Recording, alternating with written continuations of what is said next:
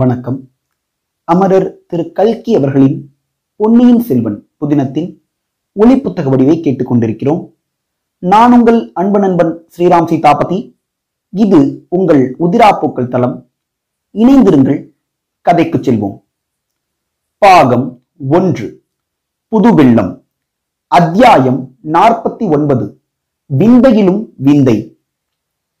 குந்தவை பிராட்டி வந்தியத்தேவன் நீட்டிய ஓலையை பெற்றுக்கொண்டு படித்தாள். அதுவரையில் நெறிந்த புருவங்களுடன் சுருங்கியிருந்த அவள் முகம் இப்போது மலர்ந்து பிரகாசித்தது. வல்லவரையனை நிமிர்ந்து நோக்கி, ஓலையை கொடுத்து விட்டீர், இனி என்ன செய்வதாக உத்தேசம் என்று கேட்டாள் குந்தவை தேவி. தங்களிடம் ஓலையை கொடுத்ததுடன் என் வேலையும் முடிந்துவிட்டது. இனி நான் ஊருக்கு திரும்ப வேண்டியதுதான். உமது வேலை முடியவில்லை, இப்போதுதான் ஆரம்பமாகிறது. தாங்கள் சொல்லுவது ஒன்றும் விளங்கவில்லை தேவி.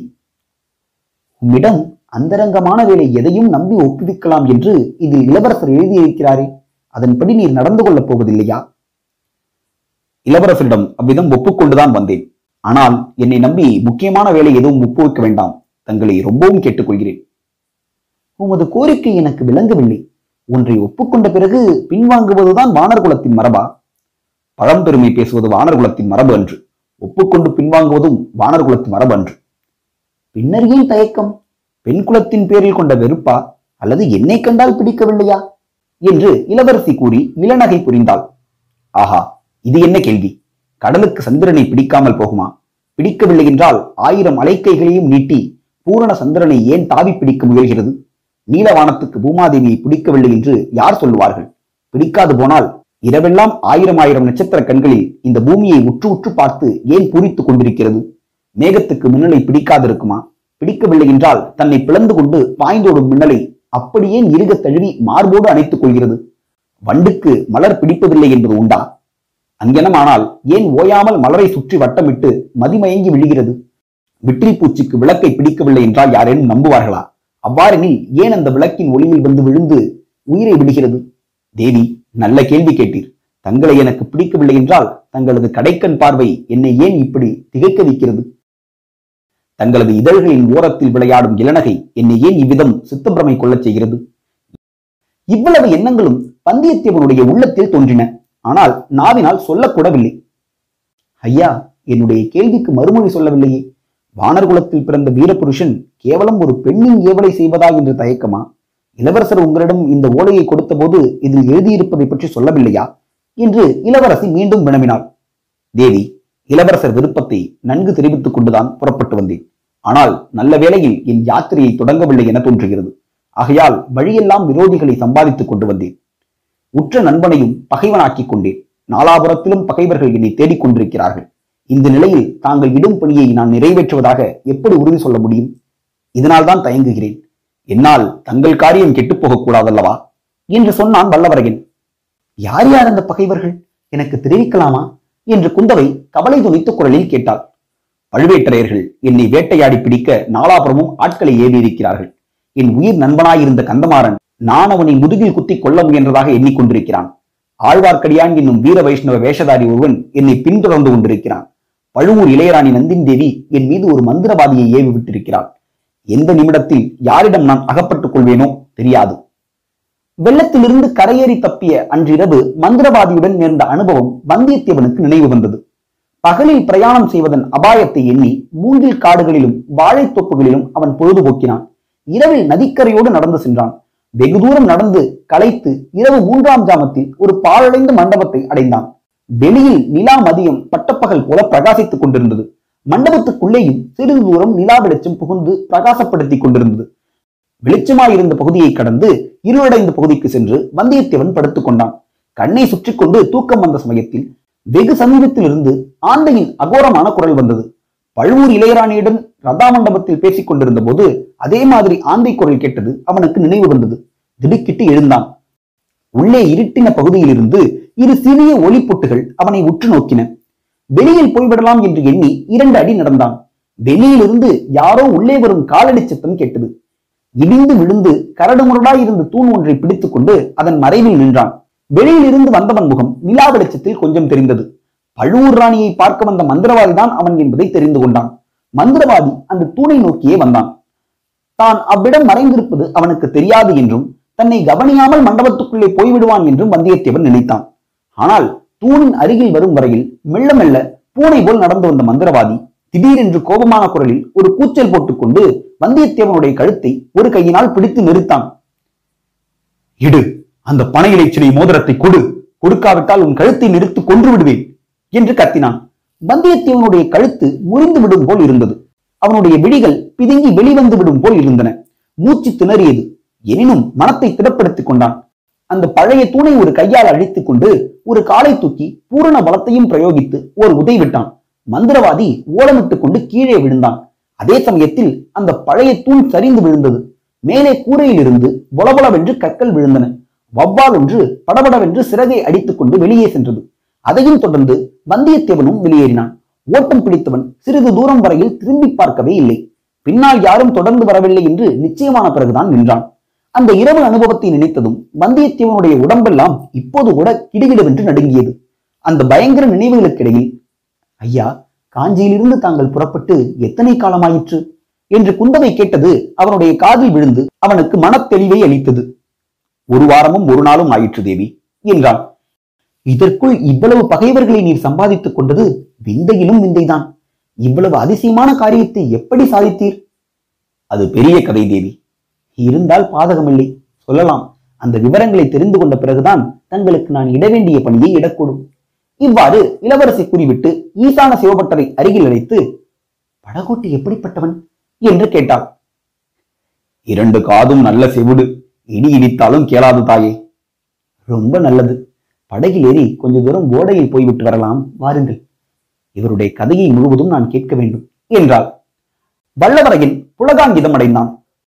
சோழர் குல திருமகளோடு ஒரே படகில் செல்லும் பாக்கியம் எளிதில் கிட்டுவதா? அதை பெறுவதற்கு 7 ஜென்மங்களில் தான் தவம் செய்திருக்க வேண்டாமா?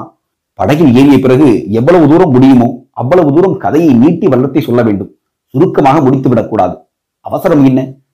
அருகில் பெற்ற பாக்கியத்தை எளிதில் கை நழுவ விட்டு விடலாமா? வந்தியத்தேவனுக்கு அவசரம் இல்லைதான். ஆனால் படகு ஓடையில் நகர்ந்து அவன் கடம்பூர் சம்புவரை மாளிகையில் நடந்ததை சொல்லத் தொடங்கியது முதலாவது. குந்தவைக்கு நிமிஷத்துக்கு நிமிஷம் அவசரமும் பரபரப்பும் அதிகமாகி வந்தன. மேலே என்ன, அப்புறம் என்ன என்று கேட்டு துரிதப்படுத்தி வந்தாள். வந்தியத்தேவன் அவனுடைய தீர்மானத்தின்படி கூடிய வரையில் கதையை வளர்த்தினான். எவ்வளவு நீண்ட கதையாயினும் முடிவு ஒன்று வந்துதானே ஆக வேண்டும். கதை முடிந்த போது படகும் திரும்ப ஓடை படித்துறைக்கு வந்து சேர்ந்தது. படகில் இருந்து அவர்கள் இறங்கி பூங்காவுக்குள் வந்தபோது அரண்மனையில் இன்னும் குறவை குத்து நடந்து வந்ததற்கு அறிகுறியாக இசைக்கருவிகளும் தண்டை சிலம்பங்களும் ஒலித்தன. பின்வரும் சிலப்பதிகார வரிப்பாடலும் கேட்டது. பெரியவனை மாயவனை பேருலகம் எல்லாம் விரிகமல உந்தியுடைய விண்ணவனை கண்ணும் திருவடியும் கையும் திருவாயும் செய்ய கரியவனை காணாத கண்ணென்ன கண்ணே, கண்ணிமைத்து காண்பார்த்தம் கண்ணென்ன கண்ணே, மடந்தாள் நெஞ்சத்து கஞ்சனார் வஞ்சம் கடந்தானை நூற்றவர் வாழ் நாற்று செய்யும் போற்ற படந்தாரண முழங்க பஞ்சவர்த்துக்கு தூது நடந்தானே ஏத்தாத நாவென்ன நாவே, நாராயணாவென்னா நாவென்ன நாவே. இதை கேட்ட வல்லவரையன், கஞ்சனார் மிக்க வஞ்சனாராயிருக்கலாம், ஆனால் எனக்கு நேற்று பேருதவி செய்தார் என்றான். அது என்ன, கம்சன் உமக்கு என்ன உதவி செய்திருக்க முடியும் என்று இளைய பிராட்டி கேட்டாள். நான் இந்த நகரத்துக்குள் புகுவதற்கு கம்சன் தான் உதவினான் என்றான் வந்தியத்தேவன். பிறகு அந்த உதவியின் வரலாற்றையும் கூறினான். பழையாறைக்கு தான் வந்து சேர்வதற்குள்ளாகவே பழுவேட்டரையரின் ஆட்கள் வந்திருப்பார்கள் என்று வந்தியத்தேவன் ஊகித்திருந்தான். நகரத்தின் நுழைவாசல்கள் தோறும் அவர்கள் காத்திருப்பார்கள். சந்தேகம் ஏதேனும் தோன்றினால் பிடித்துக் கொண்டு போய் விடுவார்கள். அவர்களிடம் சிக்காமல் பழையாறை நகருக்குள் பிரவேசிப்பது எப்படி? இந்த கவலையுடன் அந்த மாநகரின் பிரதான வாசலுக்கு சற்று தூரத்தில் அரிசிலாற்றாங்கரையில் வந்தியத்தேவன் நின்றிருந்த போது நாடக கோஷ்டி ஒன்று வந்தது. கண்ணன், பலதேவன், கம்சன் முதலிய வேஷக்காரர்கள் வந்தார்கள். அவர்களில் கம்சன் மட்டும் மரத்தினாலான முகத்தை தரித்திருந்தான். வந்தியத்தேவனுக்கு ஒரு யோசனை தோன்றியது. நாடக கோஷ்டியுடன் பேச்சு கொடுத்தான்.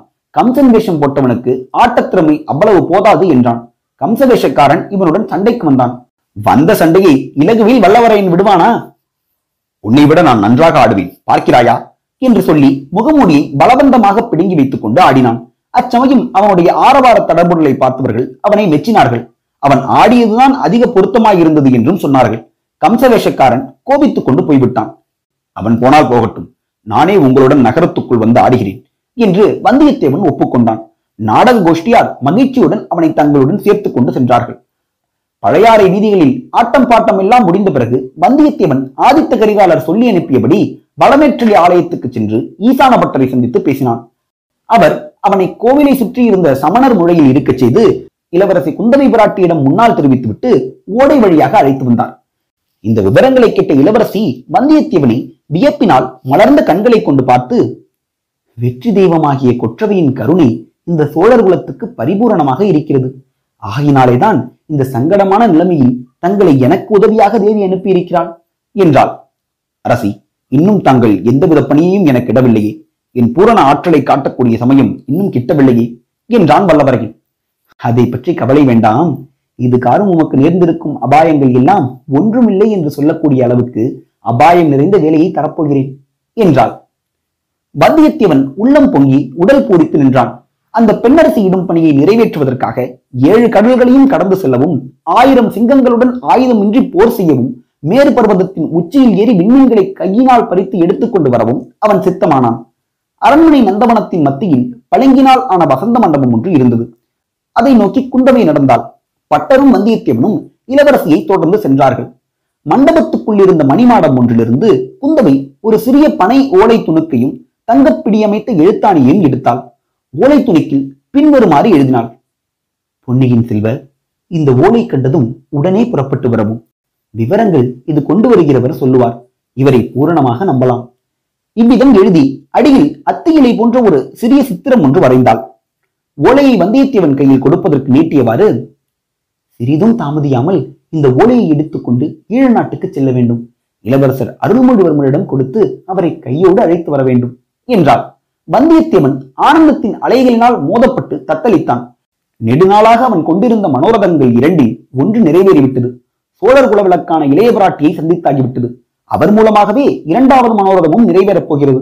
இளவரசர் அருள்மொழிவர்மரை சந்திக்கும் பேரு கிடைக்கப் போகிறது. தேவி, என் மனத்துக்கு உகந்த பணியை தருகிறீர்கள். ஓலையை எடுத்துக்கொண்டு இப்போதே புறப்படுகிறேன் என்று சொல்லி ஓலையை பெற்றுக் கொள்வதற்காக வலக்கரத்தை நீட்டினான். குந்தவை ஓலையை அவனிடம் கொடுத்த போது காந்தல் மலரையொத்த அவளுடைய விரல்கள் வந்தியத்தேவனுடைய அதிர்ஷ்ட கையை தொட்டன. அவனுடைய மெய் சிலிர்த்தது. நெஞ்சு வெடித்து விடும் போல் இருந்தது. 1000-10,000 பட்டுப்பூச்சிகள் அவன் முன்னால் இறகுகளை அடித்துக் கொண்டு பறந்தன. 1000-10,000 குயில்கள் ஒன்று சேர்ந்து இன்னிசை பாடின. மலைமலையான வண்ண மலர் குவியல்கள் அவன் மீது விழுந்து நாலா பக்கமும் சிதறின. இந்த நிலையில் வந்தியத்தேவன் தலை நிமிர்ந்து குந்தவை தேவியை பார்த்தான். என்னவெல்லாமோ சொல்ல வேணும் என்று அவனுடைய உள்ளம் பொங்கியது. ஆனால் அதை சொல்லும் சக்தி உயிரற்ற வெறும் வார்த்தைகளுக்கு ஏது. சொல்ல வேண்டியதெல்லாம் அவனுடைய கண்களே சொல்லின. அச்சமயம் வந்தியத்தேவனுடைய கண்கள் புனைந்துரைத்த கவிதைகளுக்கு இணையான காதற் கவிதைகளை காளிதாசனும் புனைந்ததில்லை, முத்தொள்ளாயிரம் இயற்றிய பழந்தமிழ் கவிஞர்களும் இயற்றியதில்லை என்றால் வேறு என்ன சொல்ல வேண்டும்? வசந்த மண்டபத்துக்கு வெளியில் எங்கேயோ சற்று தூரத்தில் காய்ந்த இலைச்செருகுகள் சலசலவென்று சப்தித்தன. ஈசான சிவபட்டர் தம் குரலை கனைத்துக் கொண்டார். வந்தியத்தேவன் இந்த உலகத்துக்கு வந்து சேர்ந்தான். இத்துடன் அத்தியாயம் 49 நிறைவுற்றது. மீண்டும் அத்தியாயம் 50 சந்திப்போம். நன்றி.